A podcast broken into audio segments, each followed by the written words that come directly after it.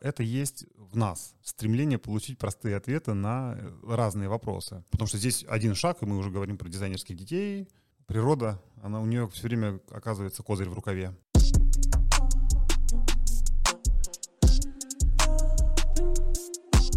Всем привет! Это подкаст «Эксперта Патроном». Сегодня мы в очень необычном составе. С нами нет Виталия, э, но зато есть Александр Резник, э, врач-генетик.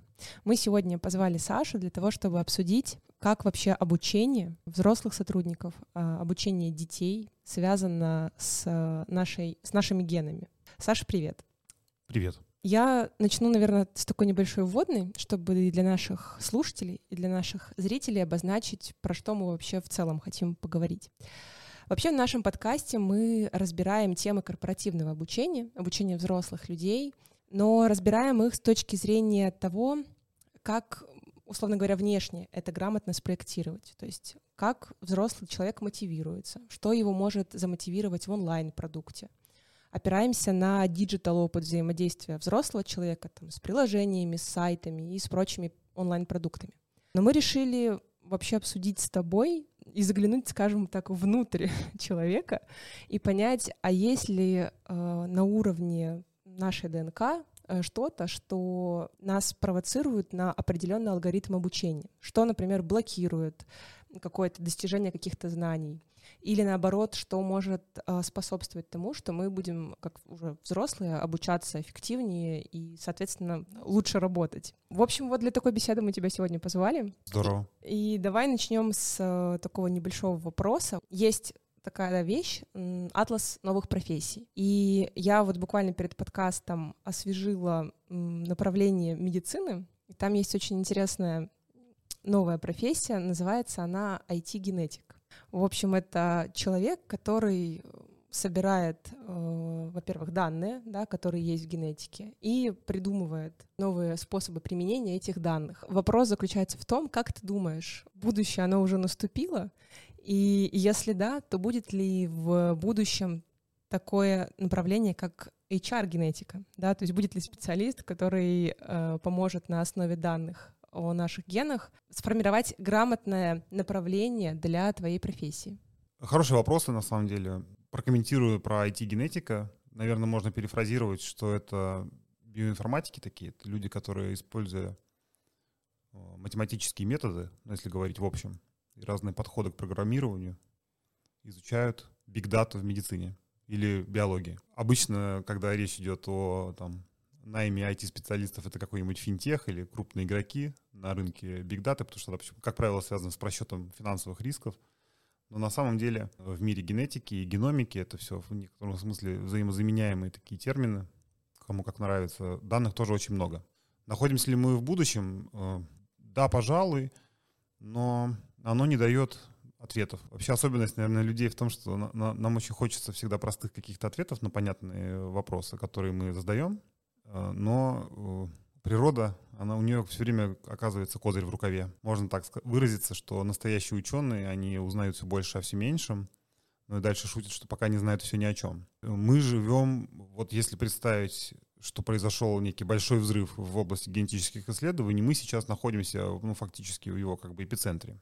Потому что технологии получения генетических данных в больших количествах, методы эффективного анализа этих данных, они стали доступны относительно недавно. По поводу HR-генетиков.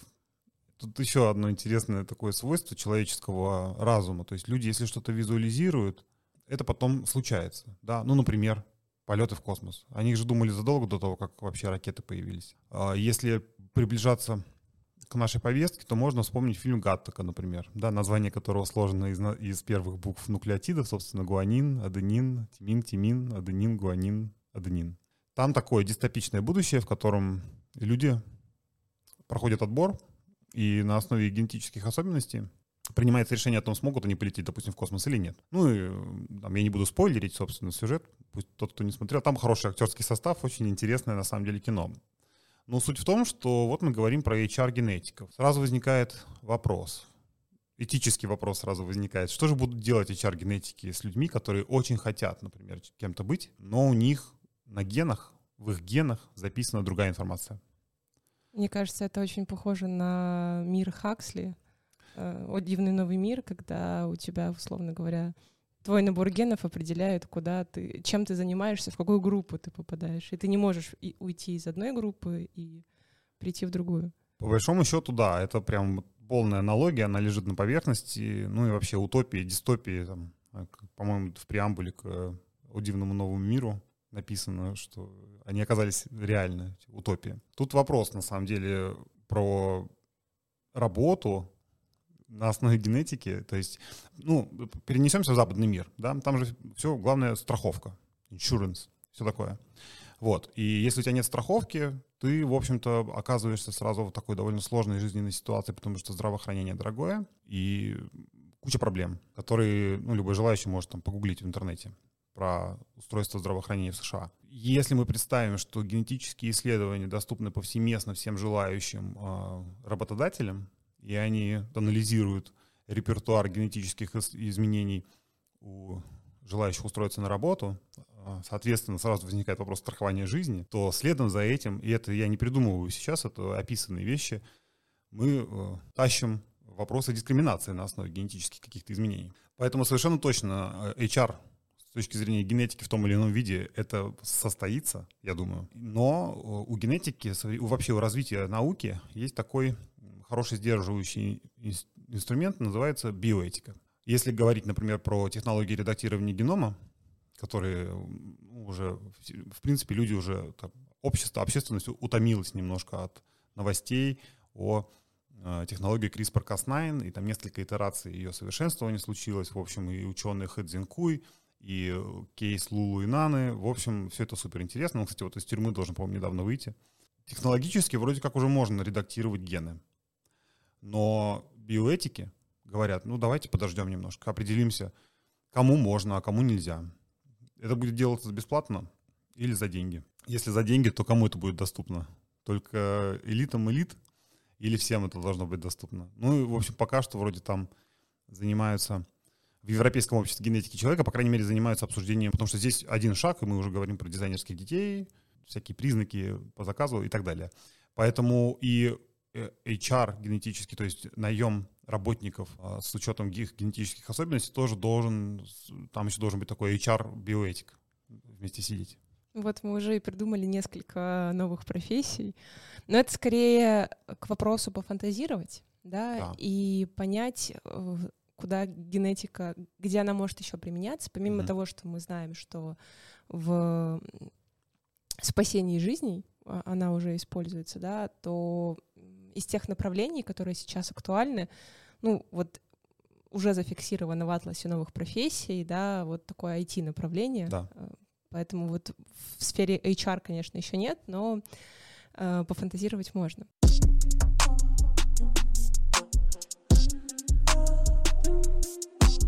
Давай тогда чуть-чуть спустимся да. э, на уровень ниже э, наших фантазий и утопий, и антиутопий. Э, и поговорим о том, а что вообще генетика нам может дать в части понимания, что такое интеллект. Да? Потому что все равно, когда мы говорим о карьере, когда мы говорим об обучении взрослых, мы неизбежно оперируем такими понятиями, как интеллект, талант, обучаемость и так далее и тому подобное.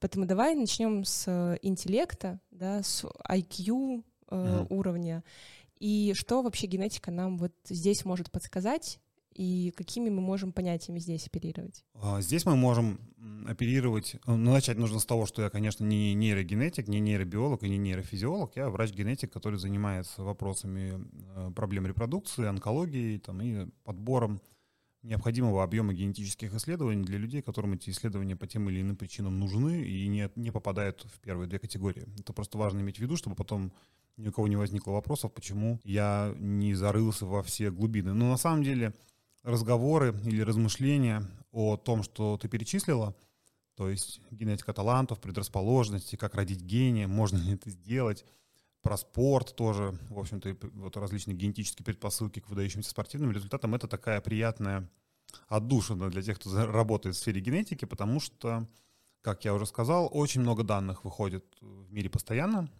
и мы находимся сейчас в таком этапе смены парадигмы. Я, правда, не знаю, то есть смещается ли эта парадигма прямо сейчас, или просто какие-то э, люди написали парочку философских статей про вроде как назревшую необходимость по-другому начать смотреть на гены. Когда в середине прошлого столетия ДНК описали, расшифровали ее структуру, а потом открыли новые гены, первые, вернее, гены, стали предполагать, что есть у каждого признака, и когда мы говорим про людей признак, про генетику, вернее, в контексте генетики используем слово признак, это вообще все, что угодно.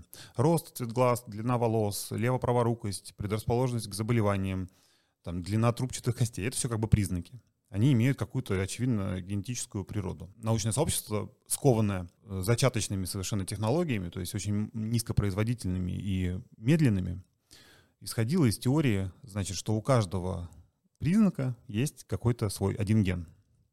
Тут можно вспомнить такую статью, она легко ищется в интернете, называется «Может ли биолог починить радиоприемник?» Ответ простой – не может. Просто потому, что как будет делать биолог? Он увидит радиоприемник, ну, есть антенна у радиоприемника, он ее отломает и перестанет работать радиоприемник. Биолог решит, что это самая главная часть радиоприемника, но это же не так. Потом он, э, значит, ну, додумается, что может быть дело не в антенне, откроет приемник, и там куча микросхем, там транзисторы и прочие такие лампочки, и он начнет их по очереди выключать. Приемник будет ломаться, он будет считать, что это самое главное, то есть единственная какая-то причина. Ну и представим, что этот биолог, э, эта статья, она написана в те времена, когда не было пол, крупномасштабных э, популяционных генетических исследований и методов высокопроизводительного э, получения больших объемов генетических данных, он вот как бы так вот и разбирался. Вот один ген, один признак. Такая была гипотеза, что есть ген шизофрении, например, ген там аутизма какой-то конкретный, ген э, филантропии, к примеру, или там какой-то отдельный ген эмпатии или, наоборот, какого-нибудь э, асоциального поведения. И так вот мы при, пришли как бы вот в новое тысячелетие, и ознаменовалось оно завершением проекта «Геном человека» в 2003 году. Он 13 лет занял, этот проект, э, на него потратили кучу денег, там по разным оценкам от 2,7 до 3,2 миллиардов долларов, и вот провозгласили, что мы прочитали всю ДНК, все теперь знаем. И, э, ну, вообще, это супер знаменательное событие, проект «Геном человека», его сравнивают там, с высадкой на Луну, по, по значимости своей. И некоторые ученые, ну, правда, биологи, да, они какие-нибудь специалисты НАСА, считают, что это даже поважнее, чем высадка на Луну, потому что позволило начать движение в сторону поиска генетических основ болезней, их реклассификации, а, соответственно, ну, и тут, и с другой стороны, мы уже видим, как бы редактирование генома движется как бы навстречу. Но когда вот расшифровали геном, стало понятно, что все на самом деле сложно очень устроено. Тут я приведу свой любимый пример, что вот если вы возьмете газету Жиньминь Джибао, будет понятно, что там иероглифы написаны. Очевидно совершенно. Но что они значат, нужно, в общем-то, поизучать китайский язык. То же самое с генетикой. Выяснилось, что нет какого-то одного гена, отвечающего за один какой-то признак. То есть вот концепция «один ген, один признак», она как бы перестала существовать в 2003, примерно, 2005 годах. Но медицина, она очень неповоротлива, на самом деле, вообще, ну, все, что связано там с биологией, медленно двигается, медленно развивается, медленно реагирует на изменения, поэтому и сейчас мы можем спокойно совершенно найти десятки, если не сотни исследований, которые можно пройти, сдать, где изучаются отдельные какие-то гены, как будто бы влияющие на какие-то отдельные признаки, и на самом-то деле не имеющий под собой никакой доказательной базы. И вот к вопросу об интеллекте, IQ и талантах мы тут подходим. Если посмотреть, например, на исследования там, последних двух-трех лет, в науке считается, что вот там 3-5 лет, если мы не говорим про какие-то фундаментальные супер вообще там исследования, которые на года определили просто вектор э, науки какой-нибудь, то вот 3-5 лет это вот 5 это лет предел для свежести научной публикации. Про статьи там недавние приличных журналах о том, что вот интеллект, он формируется за счет нейронных связей, то есть это некая электрическая активность. Но на самом деле сознание, да, это ведь э, есть такая, такое выражение, то есть сложная проблема сознания. Вот ее пытаются решить какое-то время уже, и не очень, не особо получается, потому что а, крупные, крупномасштабные исследования — финансируемые очень круто, например, на Западе по поиску самой, собственно, поиска ответа на вопрос, что такое сознание, то есть что такое вообще мысли, где они рождаются, откуда куда идут. Это все очень нетривиальные вещи. Про мозг мы тоже знаем немного, потому что, там, например, а, изучение в течение двух, по-моему, месяцев, там, ну, примерно, то есть в каких-то там коротком промежутке времени двух квадратных миллиметров а, нервные ткани из мозга мыши дает информации, там, которая петабайтами какими-то измеряется, что это очень здорово, но возникает вопрос, кто же будет эти данные анализировать? Искусственный интеллект? Ну, класс. Нам будет, значит, на вопрос о том, что такое сознание, отвечать искусственный интеллект. Да? А кто его будет тренировать? Масса вопросов. Есть крупномасштабные популяционные исследования, в которых участвуют миллионы людей. там сотни тысяч, вот на сегодняшний день. Начинались они сначала с небольших относительно выборок, там тысячи человек. Но считается, что вот если тысячи человек происследовали в э, популяционно-генетическом исследовании, значит, завелась нормальная статистика, можно делать какие-то хорошие выводы, правильные, обоснованные. По мере того, как лавинообразно накапливались генетические данные там, о здоровых людях, о разных заболеваниях, такие исследования вышли прямо на беспрецедентный приобрели масштаб. Они стали по-настоящему крупномасштабными. И вот э, изучают э, активность генов в мозге разных групп людей. Сначала выяснилось, что есть 250 генов, которые регулируют значит, мыслительный процесс. В другом исследовании нашли, что их на самом деле тысячи. Потом снизили количество до 750. Потом увеличили до полутора тысяч. И вот э, сейчас, буквально вот э, в данный момент, я уверен, что где-то в лаборатории сидит лаборант, который а, очень рад, что он открыл какие-то новые еще гены, экспрессия которых так или иначе задействована в мыслительном процессе. Сколько вообще генов в э, организме? Такая самая избитая цифра — это 20 тысяч, на самом деле. Но э, их больше, потому что разные способы подсчета есть. Где-то в журнале Nature несколько лет назад выходила статья, что вроде как генов у человека в районе 25 тысяч, там плюс-минус. Это связано с тем, что ДНК не так просто устроена на самом деле, и мы, ну не мы, а научное сообщество разные метрики использовало и разные подходы к изучению ее активности. И вот э, насчитали довольно большое количество ген, потому что она там по-разному может комбинироваться, и, в общем, генов довольно много. Там еще разные процессы в момент формирования да, самой ДНК да, могут происходить, да. которые тоже да. сложно отследить. И мы еще не говорим про белковые продукты, мы говорим только про гены. Белков вообще там гораздо-гораздо-гораздо больше. Ну, вот примерно 25 тысяч, можно с этим работать. То есть, по сути, вот из этих 25 тысяч, если мы говорим про там талант, интеллект э, и какие-то процессы, связанные там, ну, когнитивные, да, uh-huh. процессы, мы пытаемся вычленить, ну, ученые, да, там, и лаборанты mm-hmm. пытаются вычленить какой-то понятный участок, да, или понятный объем, с которым можно работать и на основе которых можно какие-то выводы хотя бы делать. Да, да, да. И, э, такой объем, естественно, уже есть. Обычно раб- работаю с, там, с, не, с регуляторными сетями. То есть можно себе представить, ну, условно, там, карту московского метрополитена там, или лондонского, любого метрополитена крупного мегаполиса. Там будет куча узловых важных станций, будут какие-то окружные, э, отдаленные. И вот э, генные сети — это тоже такая сложная многомерная структура, которая состоит из палочек и таких шариков, которые их между собой соединяют. Ученые занимаются тем, что пытаются вычленить сначала главные, без которых все остальное не работает, потом второстепенные комбинации главных, комбинации второстепенных. Это наверняка очень увлекательно, но очень сложно, потому что, как я уже говорил, у природы, как правило, есть козырь в рукаве, то есть мы там увеличиваем масштаб исследования, она какие-то новые вещи показывает.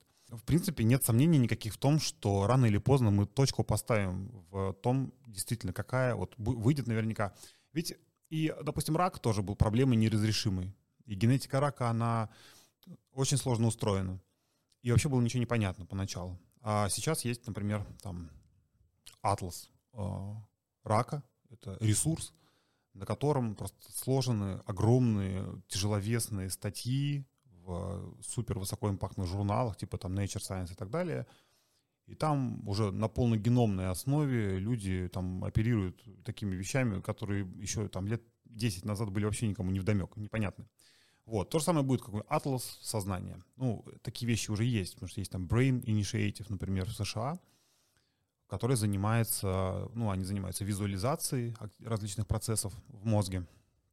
Но опять же, тоже визуализация процессов в мозге — это некий тоже снапшот, да, то есть используется там крашеная глюкоза для того, чтобы посмотреть, как, в каком участке мозга... Ну, какие активные Да, участки. какие свечения происходят.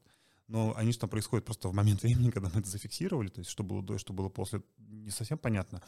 Объединяют эти как бы imaging studies, то есть результаты исследований визуализации с генетическими данными, накладывают это так все друг на друга и ищут там какие-то, в общем, выводы. Но пока никто вам не скажет вообще в мире, что вот ген интеллекта вот такой вот. Пока что мы находимся в активной стадии накопления, мы, я имею в виду мировое научное сообщество, в стадии накопления данных и какого-то такого предварительного их анализа. То есть э, вот эта вся история с тем, что можно э, сдать какой-то тест и получить информацию о том, где ты будешь успешен, да, где ты будешь, допустим, добиваться э, классных результатов, это все пока профанация. Да, кстати, вот э, заканчивая предыдущую мысль про вот эти все крупномасштабные исследования, анализом данных там, конечно, занимаются IT-генетики, ну, то есть биоинформатики. То есть это супер востребованная специальность. И, кстати, такая небольшая реклама биоинформатики, которую, кстати, никто не просил делать, но тем не менее, это супер интересно в, в первую очередь. И обычно люди, которые занимаются биоинформатикой, они чувствуют себя причастными к чему-то такому великому, там, к поиску до тайн мироздания, вообще-то так, на минуточку. И теперь про тесты. Есть же шарлатаны, и очень было популярно в прошлом, в середине, в начале прошлого столетия, там, ну, змеиное масло, snake oil, тоже можно гуглить. Просто история змеиного масла. То есть вот люди продавали, им помогало, всем помогало. На самом деле ничего никому не помогало. Но э, это есть в нас. Стремление получить простые ответы на разные вопросы. И это так работает. Потому что человек, получая от, там, допустим, врача какую-то рекомендацию, что вот у вас вот такие вот изменения есть в генах, вам нужно вот таким вот образом свой образ жизни поменять, он очень удовлетворяется услышав это. И, ну, врач, человек в белом халате, он же является как бы истиной в последней инстанции. Но на самом деле, да, ге, вот э, генетические тесты, подчеркну, генетические тесты именно, которые направлены на оценку предрасположенности к профессиям, например, или каким-то там творческим активностям, или видам спорта, это а, ну, профанация, тут немножко там коннотационные особенности возникает. Да, это, безусловно, она и есть. Но это такой коммерческий продукт, потому что взрослые люди, как правило, ну, то есть есть консенсус врачей-генетиков, которые, например, э, запрещают детей тестировать вот на такие всякие предрасположенности, в частности, к спорту. Просто это запрещено. там есть такая оговорка, что при этом взрослые имеют право свои деньги тратить как хотят. И, ну, то есть, вот, пожалуйста. Но это будет э, некое ложное такое представление о том, что, о, у меня есть предрасположенность вот к этому, буду этим заниматься, и дальше уже будет просто-напросто подведение, подгонка одного под другое, что да, у меня есть там какие-то... На самом деле вообще никаких основ э, таланта нельзя, никакие основы таланта нельзя оценить при помощи генетических тестов на современном этапе. Э, более того, если вы видите в лаборатории какой-нибудь, которая занимается генетическими исследованиями, такие э, утверждения о том, что вот сдайте наш тест и узнаете, значит, какие у вас там профессии, склонность к профессиям, надо двигаться в противоположную от такой лаборатории сторону, потому что просто вы заплатите деньги за красивый отчет без э, фактуры внутри. Я с тобой соглашусь, но э, мне кажется, что не только э, с точки зрения коммерческого интереса вообще, вообще вся эта история зародилась, потому что Э, каждый там родитель и каждый ребенок сталкивается с вот этим э, моментом э, самоидентификации, когда, да, с одной стороны, до определенного момента родители направляют, школа направляет, и есть очень большой фактор социализации и влияния общества. А, но с другой стороны, даже вот у меня есть пример, что я училась в математической школе, а потом в 18 лет, там, ну не в 18, чуть пораньше, я поняла, что тянет на меня к гуманитарным наукам. Вроде как там все легче дается даже на уровне понимания, на уровне установки каких-то взаимосвязей. А с математикой тяжело. Вот, там э, у других получается легче. То есть все равно есть некоторая предрасположенность. Когда, когда мы говорим о таланте, мы говорим о врожденной предрасположенности к какому-то занятию, действию или к какому-то способу мышления.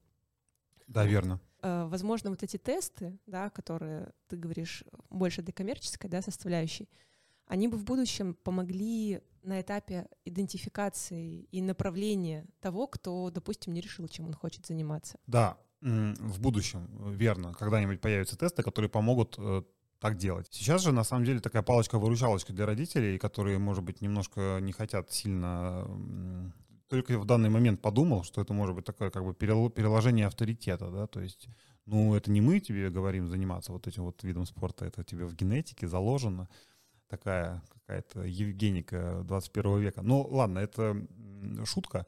На самом деле, что нужно сделать, по идее? Нужно взять вот таких вот всех людей. Вот, например, таких как, э, э, таких как ты, да, то есть вот изучили, изучали математику, нашли себя в гуманитарных науках, таких как я. Начинал хирургом, оказался генетиком, да, или там изучал э, инженерное дело, стал выдающимся музыкантом. Попытаться собрать как можно больше таких людей, э, поисследовать их со всех сторон с, с точки зрения генетики и выяснить, что, ага, за резкую смену предпочтений в жизни, на, жи- за резкую смену э, жизненного пути отвечает вот такой вот набор генов. Угу. То есть можно, значит, будет продавать такого рода тесты родителям, чтобы они были готовы к тому, чтобы их ребенок, что их ребенок в 20 лет, э, и я сейчас спекулирую вот на ровном месте просто-напросто, их ребенок в 20 лет может резко поменять свою жизнь.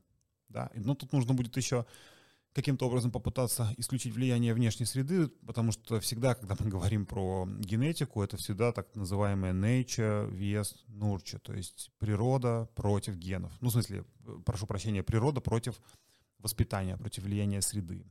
Ладно, я закончу, да. И потом нужно еще взять всех выдающихся музыкантов, которые есть, во всех филармониях мира, всех консерваториях, взять их, э, посчитать, классифицировать. Оперные певцы, контра игроки на контрабасе, там, флейтисты, посмотреть на их генетику, выяснить, какие у них там есть преимущества. Может, там какие-то более длинные пальцы позволяют человеку там вдруг понять, что он там как-то более ловко двигается по там э, гитарному грифу. И все это систематизировать, проанализировать и какие-то сделать выводы. Э, на самом же деле, вот эти вот гены таланта, они вот из прошлого века к нам как бы пришли. То есть кто-то что-то там поисследовал там у там 50 каких-нибудь одаренных детишек, и все. Из одной публикации в другую это перекочевало. Постепенно давление как бы критиков снизилось, и это стало достоянием общественности.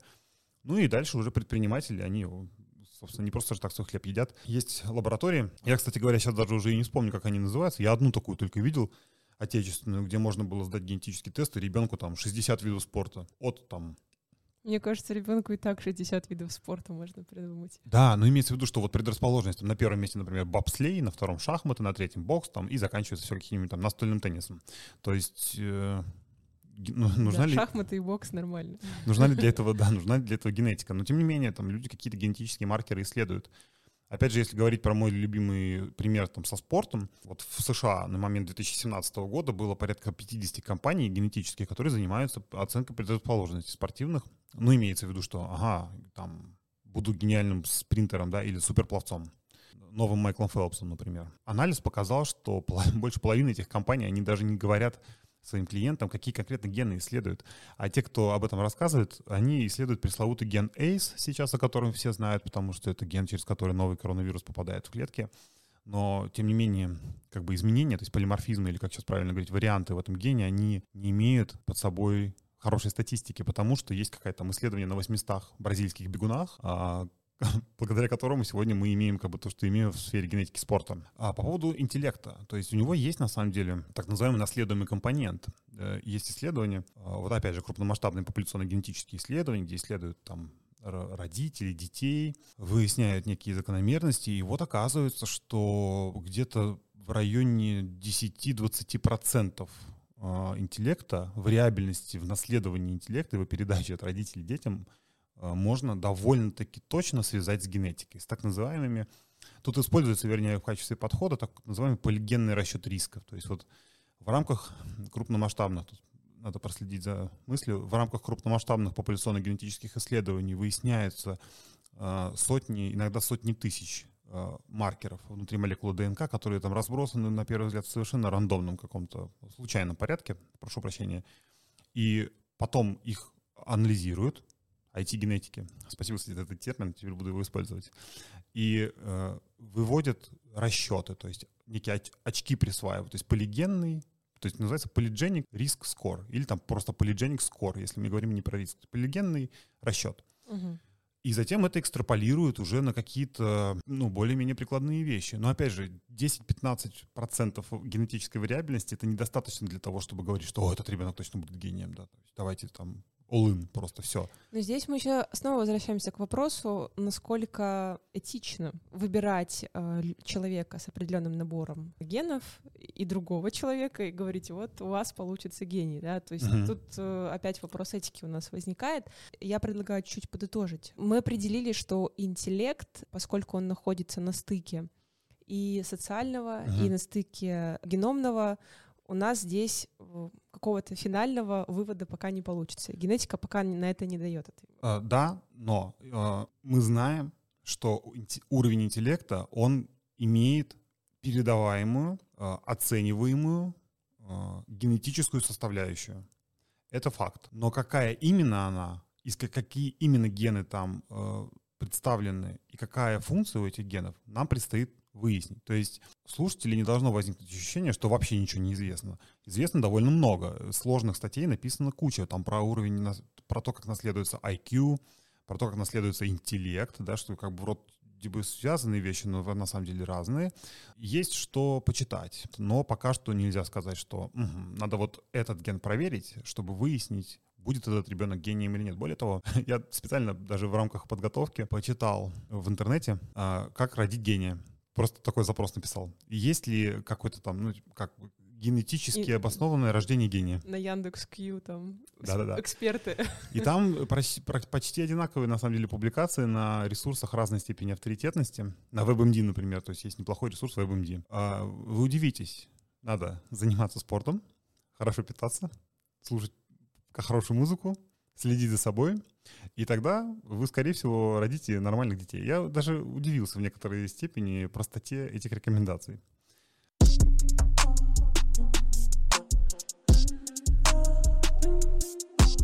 Вот, предположим, э, родился человек, у него есть там определенный набор генов, но при этом в течение жизни он mm. стал, давай вот с музыкантом, мне понравилась да. эта история, он стал классным музыкантом. Mm-hmm.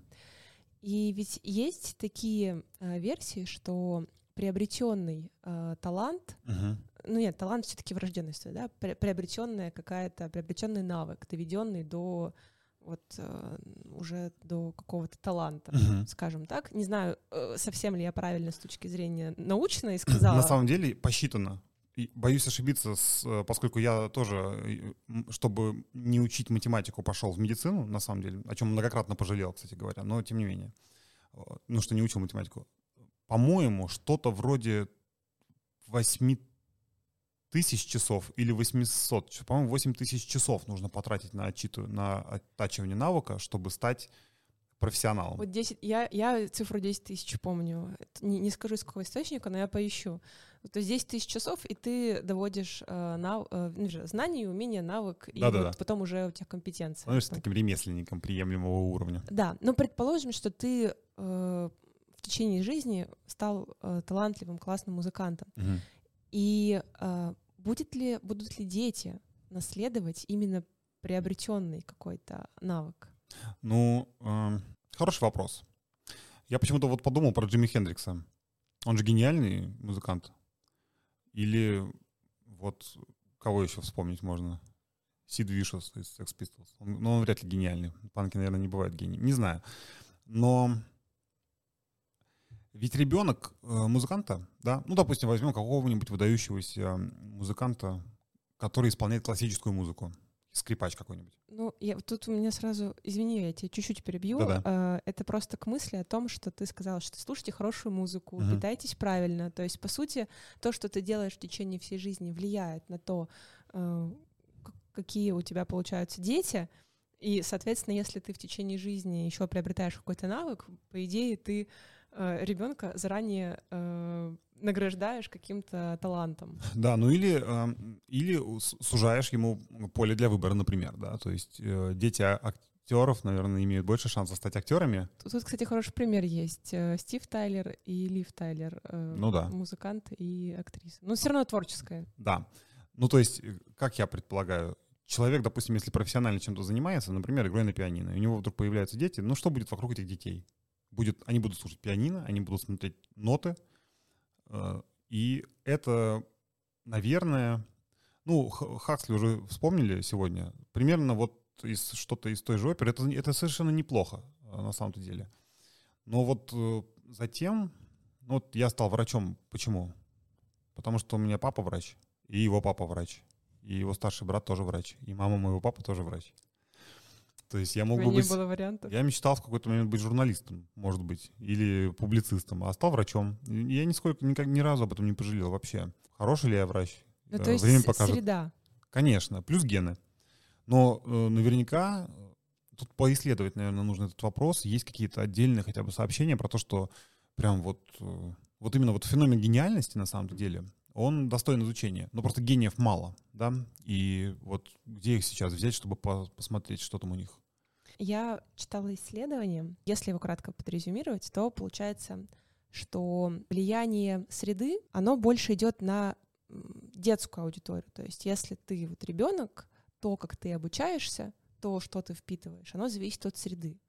Но если мы говорим об обучении взрослого человека, то там подключается уже как раз э, больше генетика, да, и то, что в тебе заложено, э, будет влиять на то, какое у тебя будет качество обучения, как ты будешь развиваться. Поэтому вот это те выводы, к которым они пришли. Ссылочку на исследование там, я приложу в описании подкаста. Mm-hmm. Если кратко. То есть получается, что то, о чем ты говоришь, на самом деле э, прекрасно ложится на это исследование. Mm-hmm. Я не знаю, читал ли ты его перед подкастом, но все с- сходится. Э, Ребенок видит, что его окружает музыкальная среда, впитывает это и становится музыкантом. Все логично. Вопрос в том, что будет с ним, когда он будет постарше.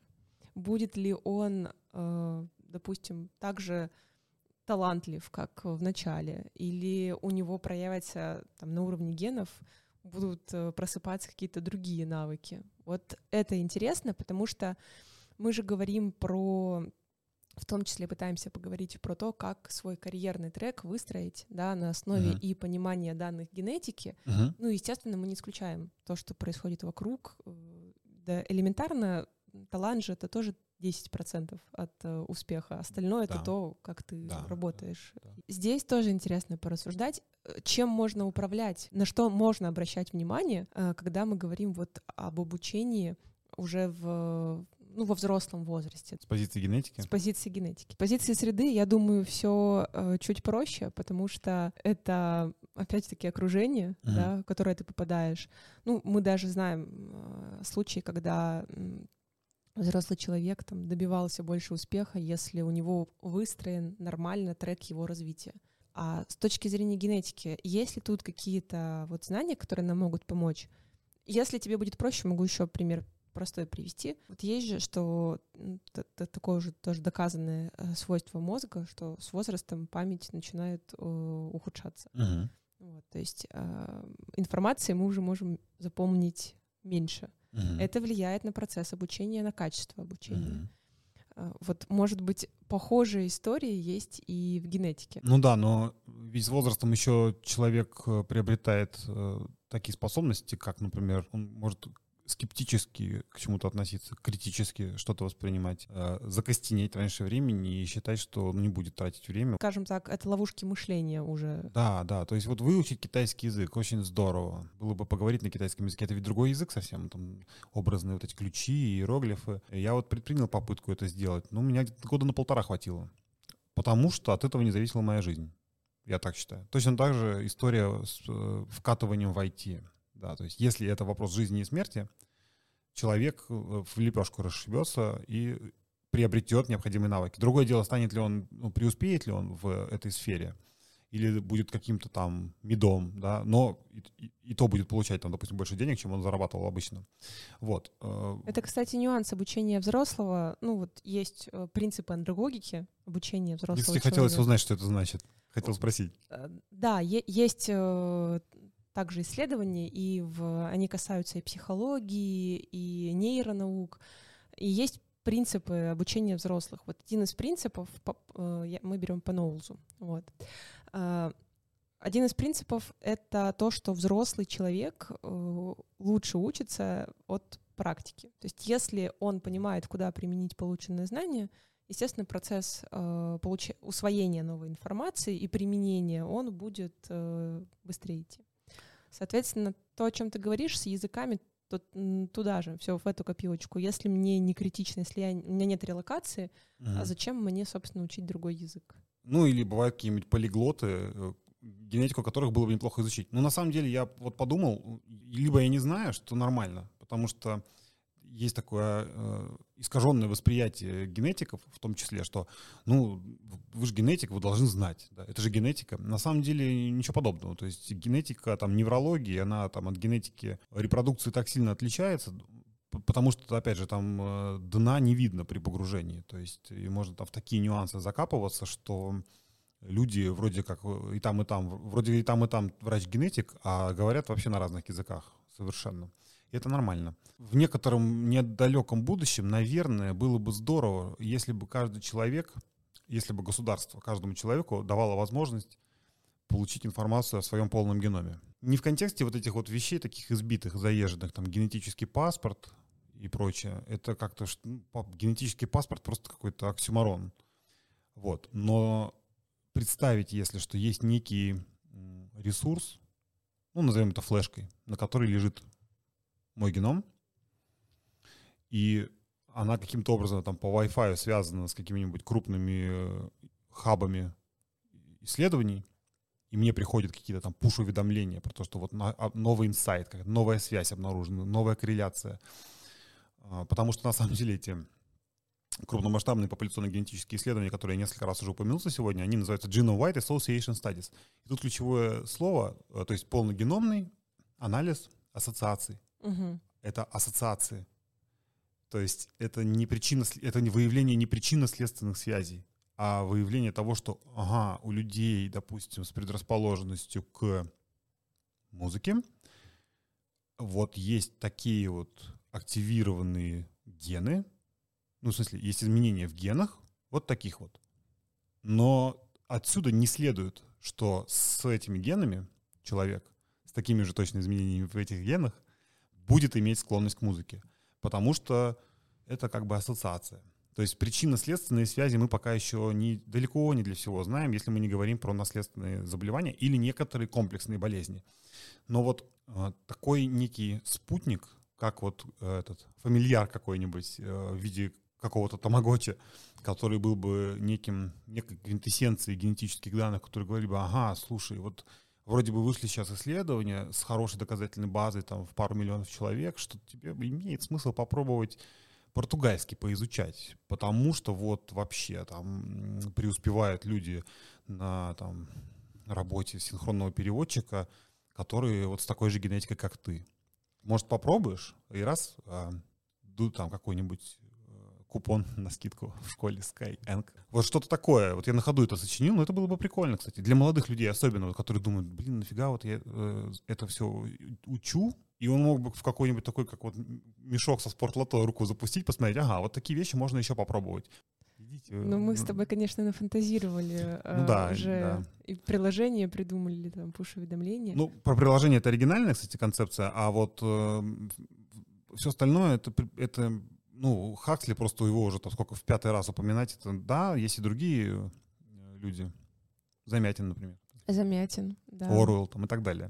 Это все незримо присутствует с нами каждый день.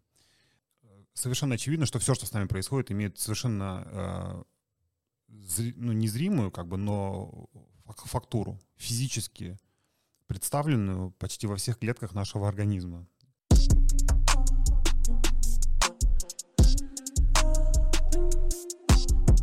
Есть очень много факторов, которые влияют на то, как мы в течение жизни э, учимся, да, как мы обучаемся, как мы впитываем новую информацию. Да. Гены тоже на это влияют, естественно. Да, безусловно. Ну и среда. Это мы, в принципе, уже лейтмотивная фраза. Да. А, что вот какими-то, может быть, поинтами, да, отдельными, что э, во взрослом возрасте я могу, например, предпринять какое-то исследование сделать, чтобы э, понимать, что я хочу там дальше приобретать какие-то знания, приобретать какие-то умения, да, то есть я не хочу терять свою возможность там, обучаться.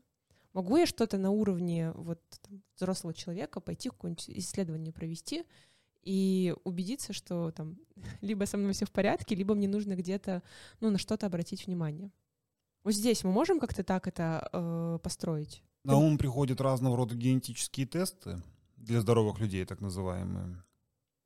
Но там фокус, как правило, на здоровье, наверное, оценке рисков развития заболеваний. И вот с оценкой личных качеств проблемы возникают. Потому что есть исследования отдельные, там, например, про там, генетику альтруизма, генетику эмпатии. Это все есть. Это, опять же, исследования ассоциативные, то есть без причинно-следственных связей четко очерченных. Поэтому короткий ответ на твой вопрос — нет, наверное. То есть можно, э, проявляя любознательность по отношению к себе, своей натуре, из большого достаточно арсенала э, доступных генетических исследований, выбрать то, которое больше нравится. Но это не даст ответа на вопрос, что делать дальше. Вот пока что, по крайней мере. Все-таки этот вопрос придется, на него придется отвечать самостоятельно. Но вполне возможно, и скорее всего так когда-нибудь будет, может быть, даже на нашем веку, что будут какие-то появятся реальные инструменты, может быть, не в виде таких спекулятивных каких-то штук, реальные инструменты коррекции своего образа жизни, имеется в виду не образа жизни, направленного там на сосудистое здоровье и увеличение э, а, э, активных лет жизни, а на как-то вот э, лавирование между разными сферами компетенции с тем, чтобы выбрать ту, в которой больше шансов преуспеть. Потому что на самом деле нам отведено не так много таких э, лет, когда можно это делать. То есть можно, наверное, два, ну, может быть, три раза, ну, ладно, четыре, резко поменять свою жизнь. Имеется в виду, прям резко, радикально сменить образ э, деятельности. И тут нужно каждый раз как бы серьезно задумываться. То есть ты потому что идешь в банк по большому счету. Ну, как правило, если мы говорим про какого-то там, ну, среднего человека, у которого нет бэкграунда мощного. В смысле, тылов мощных, скажем так. Ну, есть же просто разные в бизнесе, э, и не только в бизнесе переходы. То есть, условно, можно перейти э, в очень, из одной очень узкой специальности, которая требует определенных навыков, в другую, которая требует таких же узких. Ну, условно, там, пойти и в 50 лет стать врачом. Не получится. Не получится. Э, это все, мы тут закрыли вопрос. Но если ты, например, работал в сфере рекламного бизнеса, uh-huh тебе пойти и стать хорошим а, там, знаю, телеведущим uh-huh. или стать э, каким-то творческим ну, творческой единицей, там, в плане вести мероприятия, не знаю, там, ведущим хорошим, uh-huh. ты вполне, скорее всего, сможешь, да, при отработке каких-то базовых навыков. То есть, ну, есть просто безопасные переходы, uh-huh, а да. есть очень сложные. И, кстати, если говорить про корпоративную сферу, есть такое понятие T-shaped э, специалисты, то есть это специалисты, которые развивались, развиваются э, в разных направлениях, uh-huh. но при этом они хороши и в одном, и в другом. Можно э, потом их взять и поизучать. Именно, да. То снялось с языка то, что я собирался сказать.